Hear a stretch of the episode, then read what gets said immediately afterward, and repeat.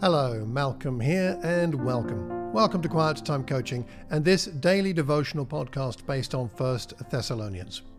To quote from chapter 2, verse 12, they're aimed at encouraging, comforting, and urging you to live lives worthy of God. Now, on to today's scripture. Today we're in 1 Thessalonians chapter 2 verse 3. Let's read it and then think about it. For the appeal we make does not spring from error or impure motives, nor are we trying to trick you. This is quite a bold statement to make, isn't it? Unless the church in Thessalonica would say a hearty Amen. To say that he's got no impure motives, that he's not trying to trick them, he must be confident. And there's something in Paul, there's a great blend in him of confidence and humility, even about his own motives.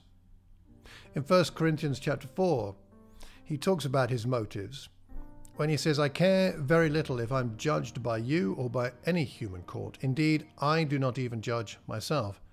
My conscience is clear, but that does not make me innocent. It is the Lord who judges me. One of the most challenging things in the Christian life is to be confident about our motives.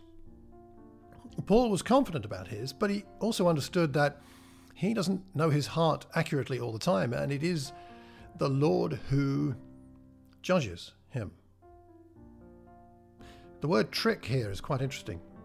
In Matthew 26, it's the Jewish leaders who it says schemed to arrest Jesus secretly and kill him. That's Matthew 26, verses 3 and 4. And the word secretly there is the same word translated trick here in 1 Thessalonians. They were being tricky. But we can avoid that kind of trap. For example, Nathanael in John chapter 1 verse 47, when Jesus sees him approaching, he says of him, "Here truly is an Israelite in whom there is no deceit." And that's the word translated trick in 1 Thessalonians and the word secretly in Matthew 26. You and I can be a Nathaniel.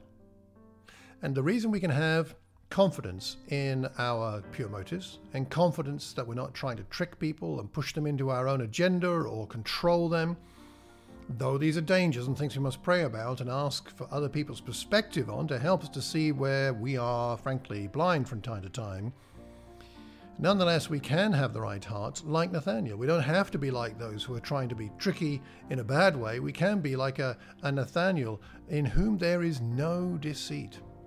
And why can we do this? Why can we be confident, like Paul, in his motives? It's because we have Jesus as our hero. He is the one who always had pure motives, who never tried to trick anybody.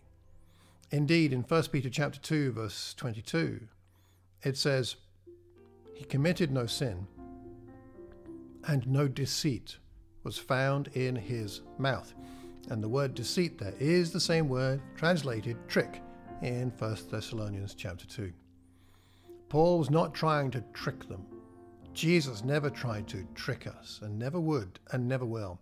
Indeed, instead, he's able to help us to understand our motives, to see the blind spots that we have. He's the one able to refine our motives and our hearts. He's the one able to, to warn us when we're in danger of going with our, our more base instincts to try and trick and manipulate other people, especially when we're in leadership. But no, Jesus is the one who never had any deceit, and therefore he's able to help you and me to be honest, to be pure, and to have the right attitude towards other people. Let's pray about that today. God, help me have a pure heart. Thank you for listening today.